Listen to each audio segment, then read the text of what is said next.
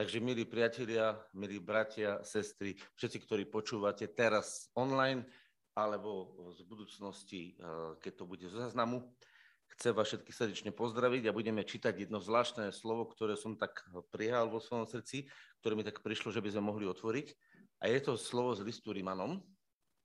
Budeme čítať 8. kapitolu, ale budeme čítať ešte predtým aj trošku závery zo 7. kapitoly.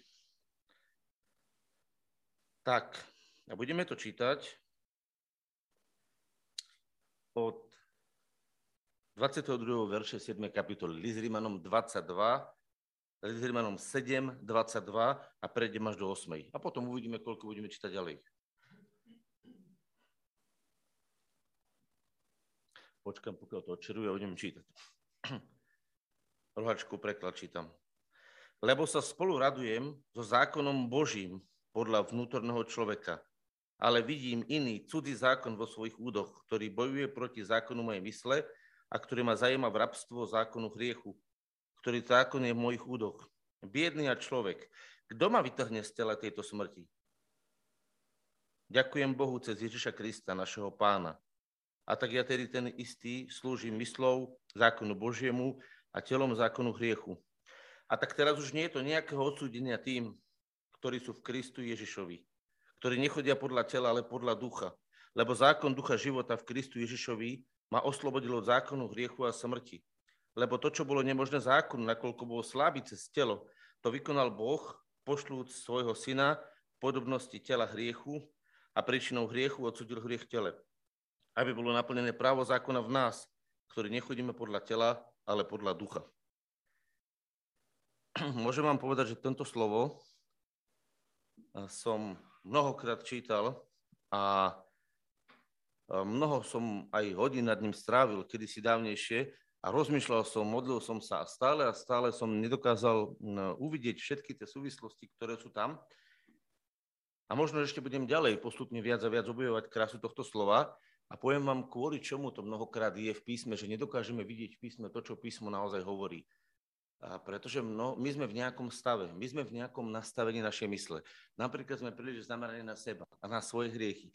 A to, že sme zameraní na seba a na svoje hriechy, na svoje zlyhania, nám nedovoluje vnímať písmo, uh, uh, ako keby ste boli v duchu Božom. Poviem prečo. Pretože duch Boží nie je v hriechu. Ani nikdy nebol v hriechu. A ani jeho myslenie nie je ovplyvnené hriechom. A preto, keď on písal a vnukoval e, veci, tak písal a vnukoval to veci, ktorí boli uvoľnení v duchu. To znamená, ľudia boli naplnení duchom Božím a naplnení duchom Božím, nepoznačení v tej chvíli akýmkoľvek zlým zmyšľaním, prorokovali, písali a hovorili. A keď sa do tohto stavu vo svojom srdci uvoľníš aj ty, zrazu dokážeš vnímať veci z iného pohľadu ako keď si ponorený vo svojom trápení, napríklad niekto je týraný, alebo niekto je v nejakom závislosti na nejakom hriechu, alebo niekto ho niekoho zranil a zrazu tieto veci ovplyvňujú jeho videnie a deformujú jeho vnímanie toho, čo Duch Svetý naozaj píše v slove Božom. Preto sa mnohokrát z jednoho a toho istého slova vykladajú rôzne veci a sú divné. Pretože ak máte divné vaše srdce nastavené, tak to vaše srdce nedokáže správne uchopiť to, čo slovo hovorí. A preto som aj ja, ešte keď som to na začiatku čítal, bojoval s rôznymi hriechmi, bojoval som s nejakými takými, uh, ako to správne vysvetliť a som nedokázal do hĺbky vidieť to, čo vidím teraz. A takto to postupne sa rastie. Čím viacej sa uvoľníš duchu, čím viacej si nadhľade, tým viacej to vidíš, ako to vidí duch Boží. A preto my všetci v poznaní písma, v poznaní Boha rastieme. Rastieme v známosť Boha. Prečo? Pretože sa množí v našom srdci láska k Bohu a tá láska nás oslobodzuje od toho, aby sme vykladali písmo so zafarbeným srdcom. A preto teraz budem čítať v tom, čo som povedal, jednu vec. Sú tu tri zákony. Neviem, či ste si všimli. Sú tu tri zákony. Všimli ste si ich? Pozrite sa. Prvý zákon je zákon hriechu a smrti. Druhý zákon je zákon Mojžišov alebo Boží. A tretí zákon je zákon ducha. Ešte raz to preč, prečítam, pozrite sa. Nebudem to teraz celé čítať, len som v kontexte to prečítal. Pozrite sa uh, v 8. kapitole. Lebo zákon ducha života, to je prvé, hej, zákon ducha života. V Kristu Ježišovi ma oslobil zákonu hriechu a smrti, lebo to, čo bolo nemožné zákonu, nakoľko bol slabý, to je Možišov zákon, Boží zákon. Tieto tri zákony, vidíte ich tam? Tri zákony. Jeden, dva, tri. Vidíte ich tam? Kto vidíte, napíšte do četu áno. A kto ste tu, môžete zdvihnúť ruku a zdvihnúť ruku. Už ich vidíte, hej? Áno. Vidíte, hej? Takže tri zákony. A teraz vám poviem spojitosť. Dva zákony úzko spolu súvisia a jeden je postavený ako ten, ktorý z nich vyslobodzuje. Tie dva zákony, zákon hriechu a smrti, je zapracovaný v ľudskom živote, ktorý je vlastne v človeku, sám sebe človek, prirodzený človek je ponorený v hriechu, pretože bol takto vydaný do hriechu. Od otca Adama a Evy sme boli vydaní pod tento zákon hriechu a všetci sú dodnes v ňom narodení. Každý človek, ktorý sa narodí na svet, sa narodí v tomto zákone. Jediná jedna výnimka bola, a to bolo, keď sa Ježiš narodil z Panny Márie. Preto to bola Panna Mária a preto Ježiš bol podľa tela z Márie, ale podľa ducha bol z Boha lebo Duch Svetý zatvonil Máriu a počal v nej syna. To bolo jediný krát v histórii, kedy panna, počujete, panna počala. Všetci ostatní sa nenarodili z panny, lebo s ňou žil muž. To, že jediný krát v histórii ľudstva počala panna, znamená, že Duch Svetý urobil výnimku a počal Ježiša. Pretože tento Ježiš žil od začiatku narodenia v zákone ducha. Ale všetci ostatní sa narodili na zákone hriechu a smrti. A do tohto zákonu hriechu a smrti bol pridaný zákon Boží, alebo zákon Možišov, ktorý upravoval pravidlá toho, ako sa máme správať. A každý jeden, ktorý sa pod tie pravidla, to je Rímanom 7. kapitola, začiatok, teraz vysvetľujem, a sa dostal po to, ako sa má správať, zistil, že on sa nevie tak správať. A tak vzniklo vlastne prvé, prvé sklamanie obrovské, ktoré pretrvajú do všetkých ľudí až do dnes. Viete aké? Sklamanie, ktoré hovorí Pavol. Biedný a človek. Vidíte to sklamanie? Biedný a človek. Kto ma vytrhne z tela tejto smrti? Biedný som človek, lebo všetci zhrešili a všetci stratili slavu Božiu. A nie je to nikoho, kto by činil dobre. Tak hovorí Rímanom 3. kapitola. A teraz čo s tým? No zákon bol slabý. Tu čítame, že aha, lebo to, čo bolo nemožné zákonu, nakoľko bol slabý. Ľudia, čo je tu napísané?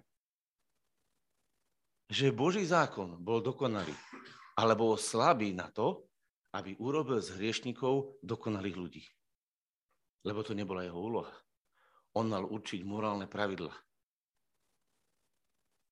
A nemal zmeniť ľudí lebo nemohol zmeniť ľudí. Pretože jediný, kto môže zmeniť ľudí, je Boh svojim vlastným pôsobením. A preto proti týmto dvom spojeným veciam, zákonu hriechu a smrti a zákonu Božiemu, ktorý bol dokonalý, ale bol slabý na to, aby premenil človeka do Božieho obrazu, prišiel nový zákon, zákon ducha, ktorý nás oslobodil od zákonu hriechu a smrti. Nemusíš vykonávať hriech, nemusíš e, sa hýbať smrti a zároveň ťa zdokonalil, čiže nemusíš sa zdokonalovať Božím zákonom. Čiže Boží zákon ducha, ktorý do teba vstúpil, ťa oslobodzuje od hriechov, od vlastnej túžby zapáčiť sa Bohu a od veľa vecí. A budeme dneska o tom trošku rozprávať. Vidíte teraz to krásne a jednoduché, jak je to krásne?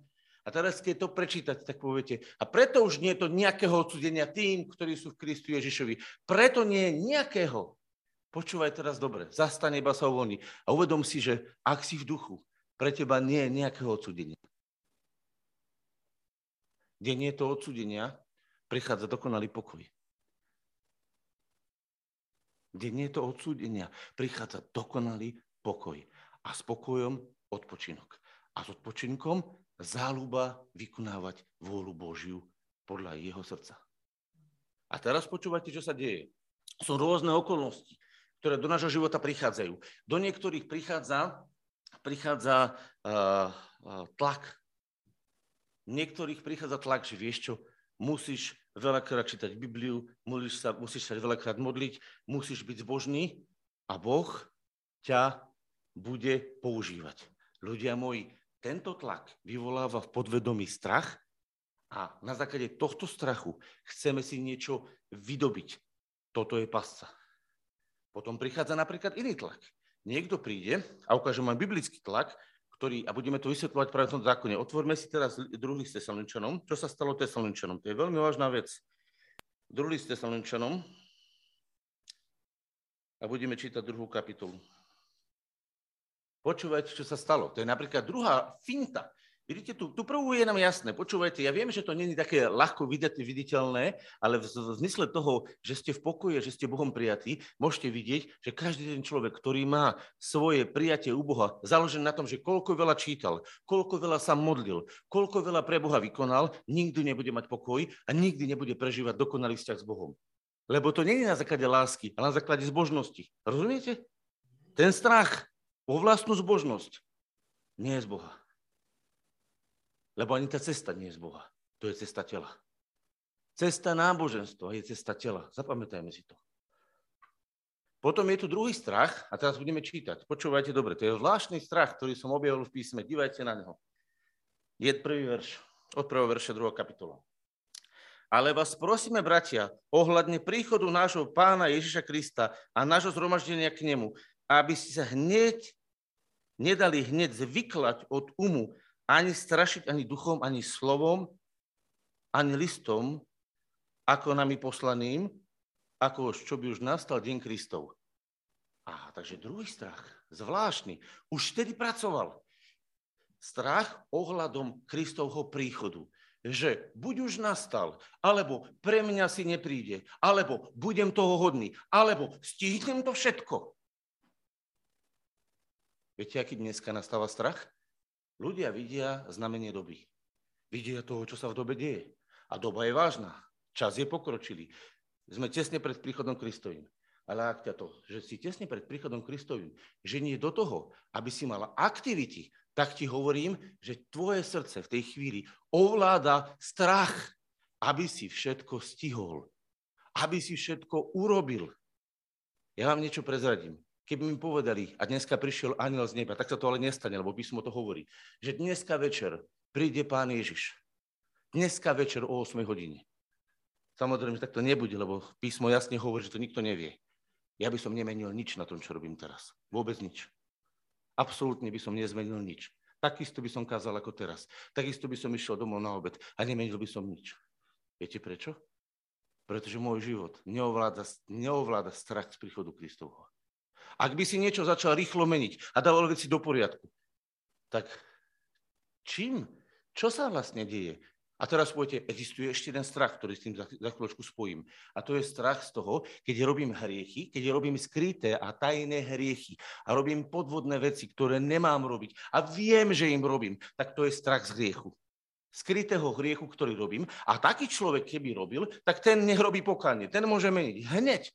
Viete prečo? Pretože ak ten človek je v tom hriechu ponorený a v tom hriechu žije a je si vnútri vedomý, že to robí, aj keď by to nemal, ale robí to, tak taký človek, keby ti oznámili príchod Kristov, v momente robí pokánie a ten sa kaja hovorí áno, áno.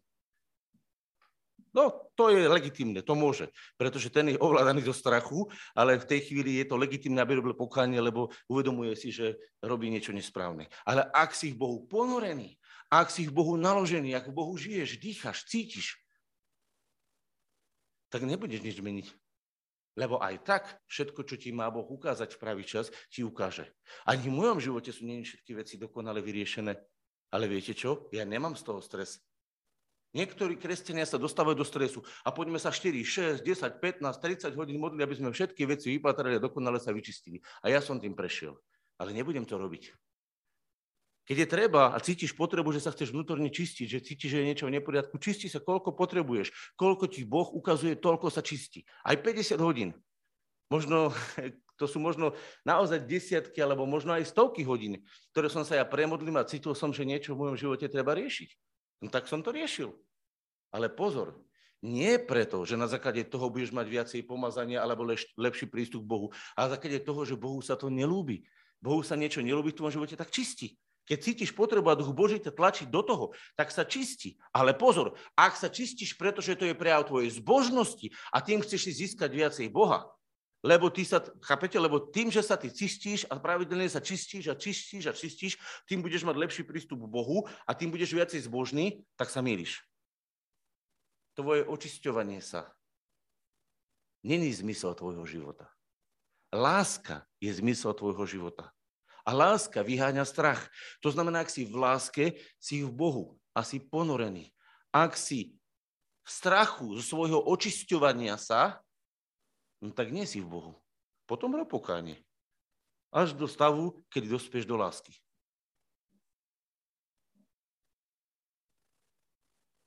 Takže máme tu ďalšie dva strachy. Jeden strach je znamenie dobu, doby a času o príchodu Kristovho a druhý strach s tým spojený je z toho vyčisťovania sa. Tento strach je pustený do sveta. A teraz vám poviem jednu vec. Niekto povie, počkaj, počkaj, už tomu prestávam rozumieť. Veľmi jednoducho. Čo hýbe tvojim životom? Čo ťa hýbe do akcie? Je to vlastná zbožnosť, aby si dokázal Bohu, aký si zbožný? Je to vlastná dokonalosť? aby si bol dokonalý a perfektný, nemajúci nejaké vrázky?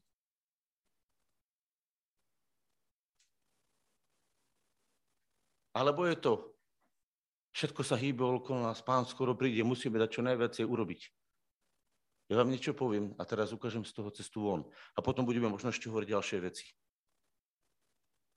Keď ste porodení v duchu svetom, myslíte si, a položte sám sebe túto otázku, myslíš si, že Duch Svetý, ktorý je väčšným duchom, ktorý od Adama až doteraz je a funguje, a teraz funguje v ľudských synoch, je v strese z toho, čo sa deje?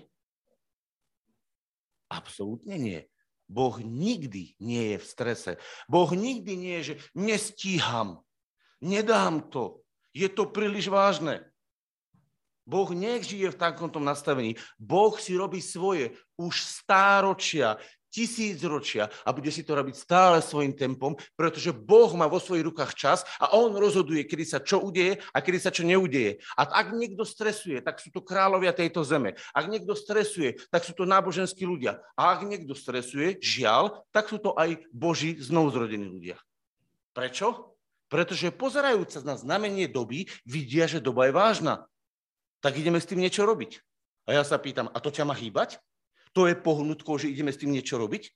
Nemá byť náhodou pohnutkou to, že vnímaš lásku Kristovu a že On ti ukazuje, kto trpí, kto potrebuje pomodliť za zdravie, kto potrebuje pomodliť za peniaze, kto potrebuje pomodliť za vzťahy, kto potrebuje túto lásku voniť do života. Nehýbe náhodou týmto Boh. Zjavenie. Viete, keď chodil pán Ježiš, tak viete, čo on povedal? Pozdvihnite svoje oči. Učeníci robili robotu a on sa díval na ľudí, že sú ako ovce bez pastiera, ktoré nemajú pastiera. Pamätáte si to piensto, čo je napísané v Biblii? Teraz sa vám to možno v duchom Božím pripomenie. Tak je to napísané. A pán Ježiš sa díval a bolo mu ľúto, ako ovce, ktoré nemajú pastiera. No a potom povedal, pozrite sa, všetko sa už belie a žatva je hotová. Len treba žať. Povedal to tak? Halo? Niekto to objaví v roku 2022, že žatva je hotová, ideme na to. Kámo, 2022 rokov neskôr si si spomenul, čo povedal Ježiš už vtedy. Kde bol Boží duch? On už vtedy videl, že žatva je hotová. Leha polia, sú, polia sa belejú, len ich žať. A vtedy pán Ježiš vysiela svojich učeníkov a posiela ich, aby žali. Na tom, čo oni nepracovali. Iní pracovali. Oni vstúpili do ich práce. Viete, kto prvý začal pracovať, keď prišiel pán Ježiš? Teraz v tom čase, iba v tom priestore. Už predtým pracovali proroci a ďalší. Ján. Ján bol prípravcom pre Ježiša. On hovoril, činte pokánie, lebo sa približilo nebeské kráľovstvo. A potom prišiel pán Ježiš ako nositeľ Božieho kráľovstva, ako ten, ktorý bol počatý z ducha Božieho, ako plnosť Božieho ducha na zemi v tele. A tento rozvíjal Božie kráľovstvo. A ten potom vysielal svojich učeníkov. Všímate si to? To sa dialo. A čo povedal on? On videl, žatva je hotová. Polia sa belejú, len ich žad. A preto každý jeden, ktorý objaví, že jej, on je poslaný žad, chápete, on bol v hriechoch, potom sa obrátil, uzdravil sa, oslobodil sa, hovorí, jaj, ideme žať, hurá. Pokiaľ v jeho srdci hýbe sa láska, lebo miluje tých ľudí, lebo si uvedomuje, že ako sú oni stratení a hýbe sa láska, tak on v tej láske pohnutý vidí polia, že sa už belejú. Zrazu vidí to, čo videli že už pred 2022 rokmi a hovorí, ideme ich žať. Amen, chvála Bohu, dospel si k tomu. Úžasné. A môžeš v tom žiť celý život, v tomto videní. Ale ak tvoj život začne hýbať, je už rok 2002, pán príde, ja to nestihnem, nestihne církev všetkých chytiť, tak ti hovorím si v pasci. Pretože tebou nehýbe láska Božia, ale strach z krátkeho času. V duchu svetom neexistuje strach z krátkeho času. Neexistuje. Ak vidíš krátky čas, ak stále pozeráš na to, že je krátky čas, v tejto veci nie si v Bohu. Boh nestresuje. Boh je v láske ponorený. Teraz povie, je pán zlomený, boli niečo pána? Áno, boli. Boli ho ľudská nevera, boli ho e, stratenosť, boli ho choroby ľudí a hľada niekoho, kto sa ponorí do jeho lásky. A túto bolesť prežije s ním a za tejto do bolesti lásky, ktorá chce zachrániť, sa začne hýbať aj on. Vtedy to je dobré. A vtedy žiješ a vtedy ideš do dediny a nemusíš bežať, nestihneme prejsť dedinu. Lebo aj tak to není o tom, koľko dedín prebehneš.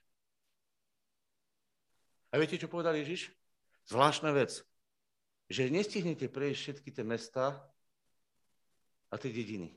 A že sa vráti. Čítali ste to? Janko Biblista, kde je to? Nájdi to. Viete o tom, čo hovorí Ježiš? Že nestihnete prejsť všetky mesta a dediny. A čo? Má stres? Rozumiete, čo sa deje? Predstavte si to ešte raz. Na tomto príklade tu verím, že u každému dojde. Ježiš žil 33 rokov, zhruba 33 rokov. 30 rokov nerobil verejnú službu. Viete, koľko mohol za 30 rokov s jeho pomazaním, s jeho plnosťou ducha urobiť roboty? Viete, koľko? Neskutočné, nevypovedateľne veľa. A jemu stačili 3 roky v pomazaní ducha. Len 3 roky. Ľudská logika povie, prečo 33 rokov nerobil? Robil, ale nechal sa stresovať časom. Nenechal sa stresovať ničím. Bol vedený len láskou. A v tejto láske mal múdrosť. A v tejto láske mal videnie stratených, ktorí chodia ako ovce, ktorí nemajú pastiera. A chodil a pomáhal im. A hovorí, pozrite sa, keď stretol toho človeka a videl ten smutočný zástup, pamätáte si? Išiel smutočný zástup, na Jenske v dome zomrel jediný syn, nemala nikoho. Celý smutočný zástup vyšiel a kráčal v plači, v depresii, pretože tá žena stratila svojho miláčika, svojho jediného syna, stratila svoju obživu, stratila akúkoľvek svoju budúcnosť. Tam bola totálna beznadej. A Ježiš sa pozeral na nich. Bolo mu ho ľúto. A povedal, zastaňte, poďte. A potom skriesol toho syna a nastala radosť a nastalo spasenie. Viete, prečo sa on nestresoval? Pretože Ježiš je skriesenie i život. On vládne nad smrťou. On vládne nad životou. On je dokonalý vládca, král kráľov a pán pánov. A on nikdy nestresuje. Nikdy. Dokonca aj vtedy, keď ho neprijali a keď bola situácia, tu prídeme do ďalšieho strachu, keď Ježiš bol v stave, že vošiel do Kafarnauma, že vošiel do tých miest a urobil tam niekoľko divov a tí ľudia ho neprijali. Povedali, nechceme ťa. Len máličko zázrakov spravil. Všetci by povedali, ako zmením stratégiu, čo urobím, aké pokánie spravím, aby sa to vylepšilo, aby bolo viacej ľudí spasených. A Ježiš v tej chvíli, viete, ako reagoval? Viete, ako pán Ježiš reagoval? Postavil sa, vystrelil svoje srdce k Bohu a hovoril, oče, pane neba i zeme, chválim ťa a velebím ťa, že si zakryl tieto veci pred rozumnými a zjavil si tieto nádherné, vznešené veci deťom, malinkým tam. Nie je divný? Nie je pán Ježiš divný? Však vy by ste povedali, čo mám zmeniť za stratégiu, mesto ma neprijalo. A on povedal, oče, pane neba a zeme, chválim ťa, velebím tvoje meno. Žiadna depresia, žiadne zovretie lebo videl inak. Čo by si robil ty? Keď sa ti nedarí v práci, keď sa ti nedarí v misii, čo robíš? Stresuješ alebo sa ponoráš do Božej lásky? Lebo keď sa ponoríš do Božej lásky, uvidíš veci v inom svetle. A ak sa stresuješ, znamená, že tvoje srdce neovláda Boh, ale stres a strach. A teraz prídu ľudia, a ohovoria vás a urobíte nejakú službu a poslúžite niekomu. Pomodlite sa na neho. Niekto sa uzdraví a druhý sa neuzdraví.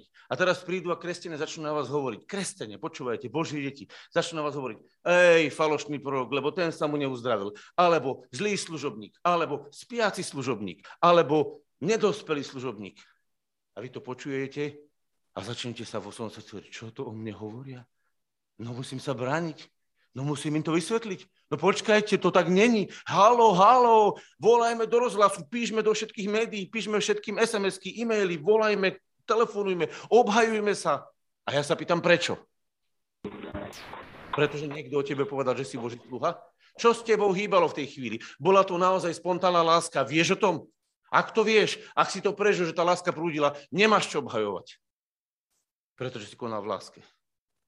Ale ak to tak nebolo, aj, aj, aj, musím sa obhajiť. Strach z toho, že budú o mne hovoriť, že som blúdny učiteľ. Strach z toho, že budú hovoriť o mne, že nie všetci sa uzdravili. Strach z toho, čo o mne budú hovoriť. Začni hýbať môjim jednaním. A už nie som v Bohu. Už nerobím z Boha. Jednám pod vplyvom strachu. Aký to má zmysel? Myslíš si, že tvoje videnie sveta vtedy bude správne a zoberieš Bibliu vtedy, lebo ťa ohovorili, lebo ťa pošpinili ako služobníka a začneš čítať všetko na svoju obhajobu, všetko to začneš preriešovať a všetko čítaš pod vplyvom toho, že na teba hovoria, že ty si zle. A ešte ten vyšší stupeň, ktorý kresťania s radosťou používajú, je pod Jezábel, je pod zlým duchom, je pod hen takým duchom. Viete, prečo sa často používa Jezabel? No lebo v Biblii není veľa duchov, je tam Jezabel, je tam Belzebub, je tam ešte nejaký traja duchovia menovaní a kresťania nevedia iného nájsť, no tak pomenujú toho, čo nájdu. Tak volajú každého Jezabel. Viete prečo? Pretože Jezabel naozaj bol manipulatívny duch. A manipuloval. Manipuloval s ľuďmi. Využíval, zneužíval Božie slovo na manipuláciu. Tak sa to dialo. Na kresťanom to sedí. Vidia nejakého človeka, ktorý robí manipuláciu a hneď mu prilepia, že ma Jezabel. Naozaj? Naozaj? Nie je to náhodou ovplyvnené srdce, ktoré nevedelo, čo nájsť a je zranené? Niekto ťa manipuluje? Niekto ťa utlača? A hneď, a Jezabel.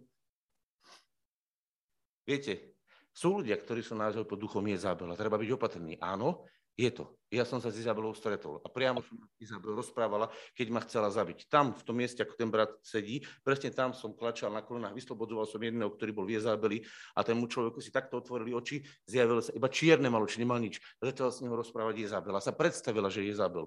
A priamo som ňou tej Izabel hovorila a hovorí, zabila by som ťa. A ja hovorím, no a čo nerobíš?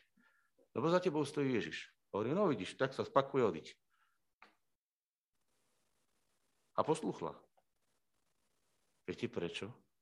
Pretože ona videla Ježiša, ktorý je so mnou. A preto, keď Ježiš so mnou, ja sa nemusím bať Jezabel. Ak si v Ježišovi, ak si v jeho láske, nemusíš sa bať zlých duchov.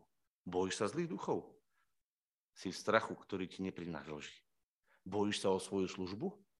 Si v strachu, ktorý ti neprináleží. Bojíš sa o svoj zbor? No ale príde nejaký falošný prorok, niečo mi tam spraví. Naozaj? Viete, niečo vám poviem. Ja sa nebojím o tento zbor. Ani sa nebojím o ľudí, ktorí sú okolo mňa. Nebolo to vždy tak. Viete prečo? Pretože Boh si ho drží. Ja som ho nezriadil, ja som ho nevytvoril. Boh ho vytvoril. To, že použil k u mňa, Janka, ďalších kopu ľudí, áno. Sláva Bohu za to. Ale to je jeho dielo. A počúvajte, jeho dielo nikto nemôže zničiť. Na to je sa tam príliš krátky. Keď vás, Janko to našiel, a keď vás budú prenasledovať v tomto meste, utežte do iného mesta, lebo ameň vám hovorím, že nedokončíte miest Izraelových, pokiaľ nepríde si človeka. Nestihnete to, ľudia. Ak sa bojíš, že nestíhaš čas, hmm, preskúmaj svoje srdce a pokánie. Oni to nestihnú. Vidíte to tu? Nestihnú pre všetky mesta. Stihnú či sti- nestihnú? Aha, kde je stres času? Kde je stres času? Prečo Ježiš nemá stres času? Čo každému je potrebné pokázať, nie? On tak nerozmýšľa. On rozmýšľa inak. Takže poďme sa vrátiť k tým našim strachom. Strach zvláštnej zbožnosti. Nie som dostatočne zbožný, aby ma Boh mohol používať. Si v strachu a ovládaný strachom. Kázi to tvoje videnie písem. Nevieš to dobre vidieť. Strach z toho, či som dostatočne dokonalý, či môžem mať vypočuté modlitby, lebo som dokonalý. Je to, že si založený na svojom vlastnom náboženstve. Zlý strach. Strach z toho, že náhodou si pre mňa Pane príde, keď nebudem dostatočne svetý, keď nebudem dostatočne zbožný, alebo výkonný, alebo ja neviem akýkoľvek dôvod si nájdeš. Nesprávna pohnutka na jednanie keď prídeš do situácie, že je pokročilý čas a že naozaj sa všetko hýbe. A ty prídeš do času, rýchlo poďme niečo robiť, aby sme to stihli. nesprávny čas, nesprávne nastavenie srdce, stres z času. Nehybeš sa v Bohu. Strach z toho, že ťa budú ohovárať, že budú hovoriť o tebe, že si falošný služobník, že máš nebude ešte nejakého zlého ducha. Rýchlo musím to obrániť. Nesprávny postoj. Strach z toho, že sa ti rozpadne zbor, že sa ti to vymkne z tvojich rúk. Musím to držať. Musím to všetko udržať a každého budem držať a riadiť. Nesprávny postoj, pretože nevidíš, že to v Božích rukách. Lebo ak je to jeho práca, nemusíš sa jeho prácu báť. Strach z toho, že všetci ľudia pohynú a že nestihne sa im dostať evanílium. Nesprávny čas. Nesprávny postoj. Ty aj tak nedokážeš spasiť viac, ako ti Boh nachystá. Ty musíš mať len otvorené srdce v láske a konať to, čo môžeš. S tým, čo máš. Tu a teraz. A viete čo, že dokonca aj neveriaci prišli na túto vetu, ktorú som povedal? Rob to, čo máš. Rob to, čo môžeš. S tým, čo máš. Tu a teraz. Dokonca aj neveriaci na to prišli. A žiaľ, Boží ľud nie. Rob to, čo máš. S tým, čo máš. Tu a teraz. A rozvíjaj to. A tak, ako to budeš rozvíjať, a budeš to rozvíjať v láske a pre lásku, budeš slobodný od svojho náboženstva, od časov, od toho, že niečo nestihneš, od toho, že niekto nebude spasený, od všetkého budeš slobodený. Budeš slobodný od všetkých strachov. Prečo to vysvetľujem? Môžete si to nehať pred pánom rozvinúť ešte mnohonásobne viacej rôznych strachov, ale preskúmaj, či tvoje srdce neovláda strach. Ja som vám dal dneska len niekoľko príkladov strachov, ktoré ovládajú ľudí. A ak tvoje srdce ovláda strach, znamená, že ho neovláda láska. Lebo v láske nie je to strachu a dokonalá láska, božská láska vyháňa strach, vylučuje strach z tvojho života. Ak tvoj život je ovládaný strachom, napríklad niekto sa modlí, zomre mi decko. Hm. Je to ľudské? No je. Ja uh, nie som proti tomu, aby niekto plakal, keď, ho, keď sa mu niečo zle stane, keď decko trpí. A ja si niekedy vidím film, alebo poplačem si, normálne si poplačem. Chlapi môžu plakať. A Ježiš plakal. Zaplakal nad Lazarom. Je to v poriadku. Ale jeho srdce neovládal strach z toho, že Lazar, čo s ním? On neplakal, on neplakal zo zúfalstva, on neplakal z depresie, on plakal z toho súcitu, že aká tá smrť bola strašná, ako tí ľudia trpeli. On cítil s nimi a plakal z lásky nad nimi. Ale v jeho srdci bolo jasné, idem ho skriesiť z mŕtvych. A urobil to. Jeho srdce neovládala strach. Jeho srdce ovládala láska a súcit. Ak plačeš z toho, že sa ti niečo zle stalo, alebo susedovi, alebo niekomu, plač zo súcitu. Môžeš plakať, je to dobré. Všetky tvoje slzy, ktoré zasieješ takto, budeš raz žať s plesaním. Tak to hovorí písmo. Kto seje so slzami, bude žať s plesaním.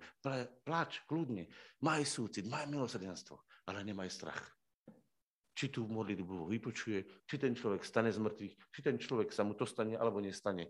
Lebo tento strachy, či sa to stane alebo nestane, nás paralizujú. A ja ti hovorím, oslobod sa od tých strachov. Podaj sa do lásky. A keď sa podáš do lásky, tak si zrazu v zákone ducha. A teraz, viete, nájdeme na to dôkaz. A už nebudem dlho hovoriť, lebo ešte dám priestor na svedectva. Poďme sa vrátiť do listu Rimanom, a 8. kapitola. Počúvajte, divajte, kam dojdeme. Trošku vám budem čítať a uvidíte teraz úplne niečo zvláštne tam. To je, to je tak krásne, čo je tam napísané. 5. verš. Alebo takto. Aby bolo naplnené právo zákona v nás, ktorý nechodíme podľa tela, ale podľa ducha. Inými slovami, poviem to teraz takto ľudsky, aby sme to porozumeli. Chodiť podľa tela znamená nielen to, ale aj chodiť v strachu. Chodiť v strachu znamená chodiť podľa tela. Doplňte si všetky strachy, čo som dneska spomínal, a možno mnoho viacej. Takisto chodiť v hriechu. Takisto chodiť v svojom náboženstve. To všetko je chodiť podľa tela. Viete, čo znamená chodiť podľa ducha? Žiť v dokonalej láske, v harmonii s Bohom i s ľuďmi a na základe lásky mať rozhodnuté a robiť čokoľvek. Či budeš rozvázať jedlo, či budeš uh, spievať chvály, či budeš modliť sa za nemocného, či budeš okopávať záhradu, čo budeš vychovávať svoje deti. Ak to robíš z lásky voči Bohu a z lásky voči tej osobe, ktorej tú službu robíš, je to pomazané, je to požehnané, pretože žiješ v láske, žiješ v Bohu, si v harmonii a nemusíš sa stresovať. Čo mali robiť tí ľudia, ktorých zobrali, napríklad nejakí Číňania alebo Rusi, lebo tam boli také dosť tvrdé režimy, ešte sú, a zobrali ich a zavreli ich do väzenia. Pre Krista.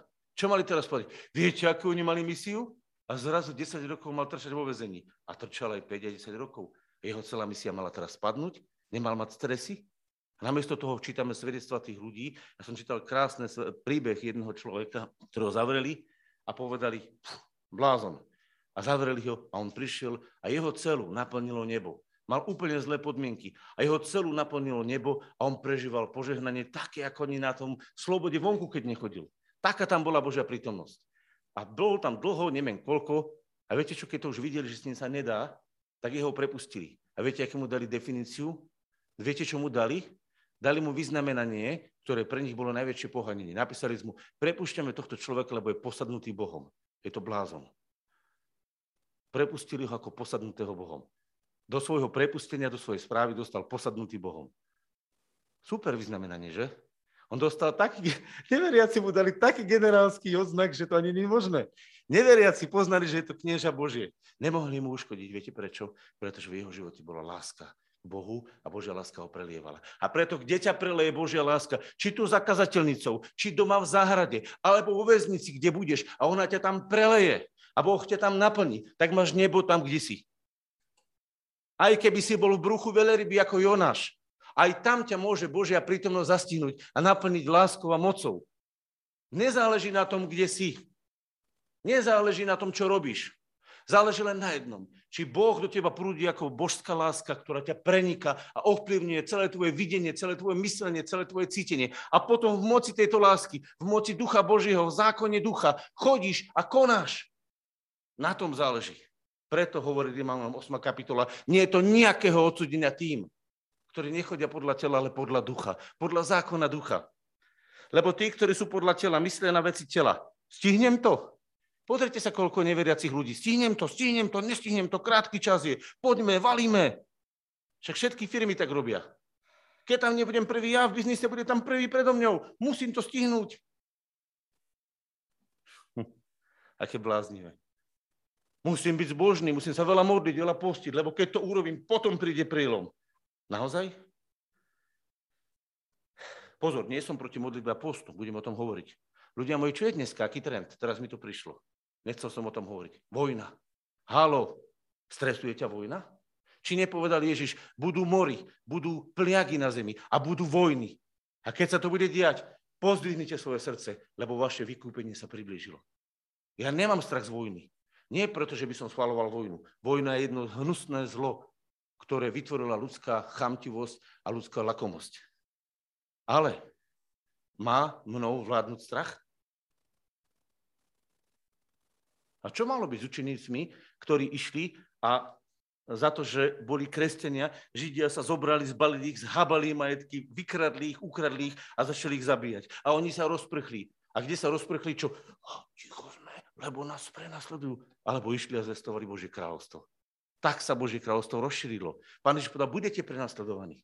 A teraz niekto povie, no ale čo o mne povedia kresťania, budú o mne hovoriť. Alebo čo o mne povedia náboženskí ľudia. Ježiš povedal, budú vás prenasledovať. A to vám urobia v mene Boha. V mene Boha. Halo! S Bibliou v ruke vás budú prenasledovať. Prečo?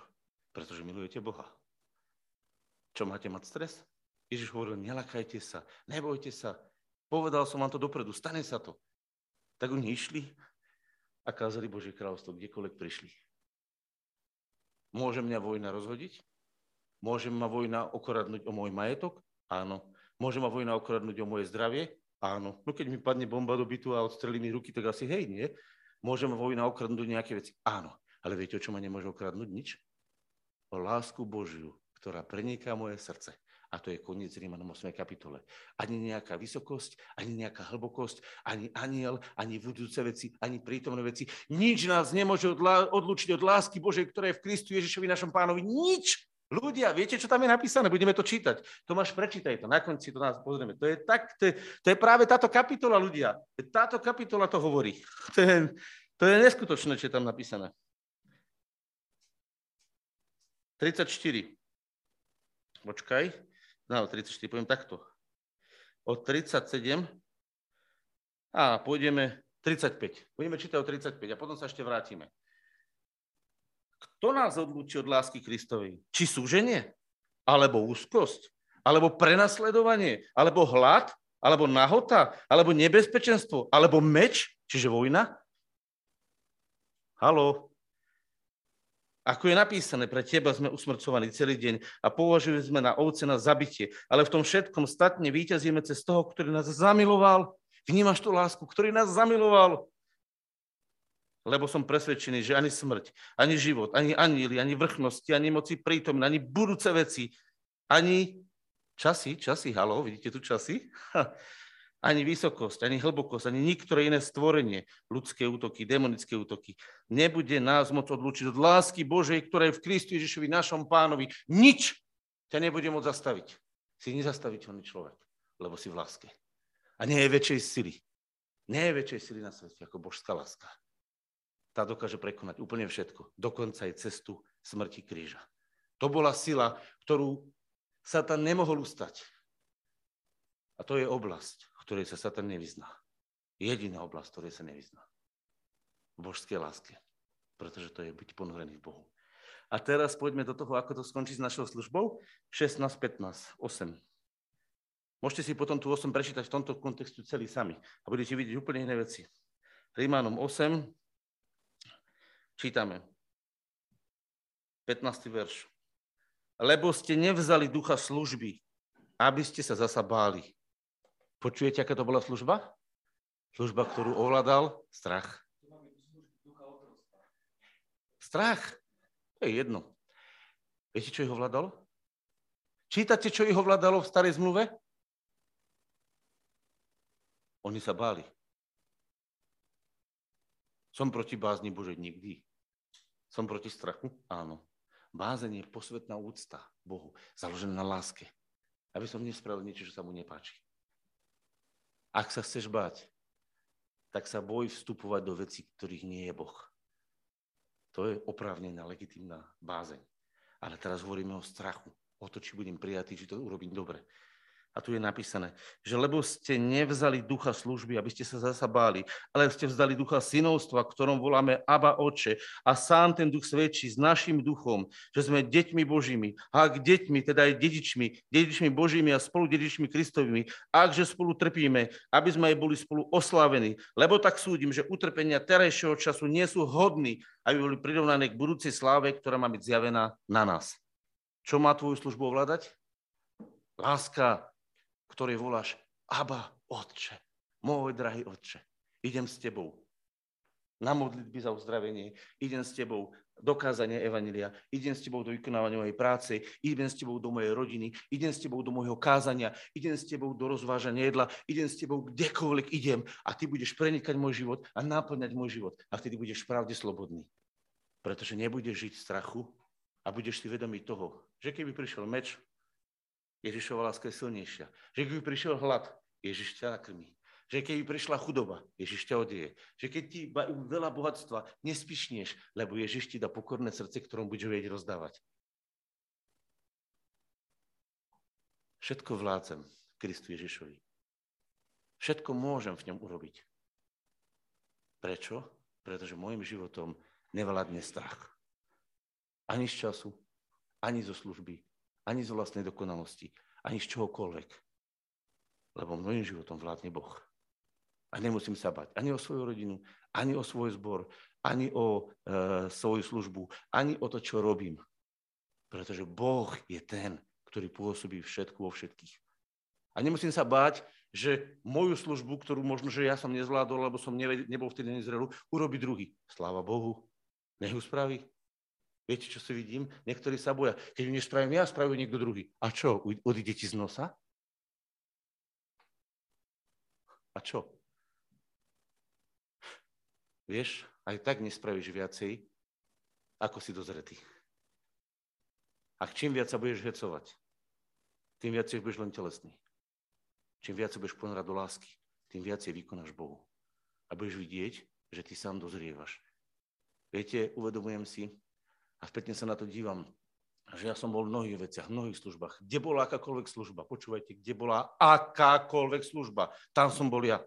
Keď bolo treba rozvážať, rozvážal som sestry. Keď bolo treba kupovať, kupoval som. Keď bolo treba robiť povolenie, povolenie si obalo. Keď bolo treba vo väznici, bol som vo väznici. Keď bolo, kde sa čokoľvek pohlo, tam som bol ja. Ale dneska to vidím, že to bola moja nezrelosť. Lebo ja som mal srdce, ktoré chcelo slúžiť. A hľadal som svoju službu, tak som všade chcel slúžiť. Ale Boh mi ukázal časom, že nie všetko musím robiť ja. Lebo Boh dal telo. A každý musí robiť svoj diel. Ak ja urobím všetko, ja umrem od vypetia a, a, a zaklapnem do Dunavy. A ostatní sa nevyvinú, pretože som im nedal priestor. Všetky údy musia rásť. A každý sa musí zapájať podľa toho, ako mu je dané. A že vás popri tom budú ohovárať, potupovať, pošpiňovať. No a čo je na tom? To je súčasť. Takže moji bratia a sestry, Žijeme v službe lásky, v ktorej voláme Abba Otče. Amen. Môžete to zastaviť? Amen, amen.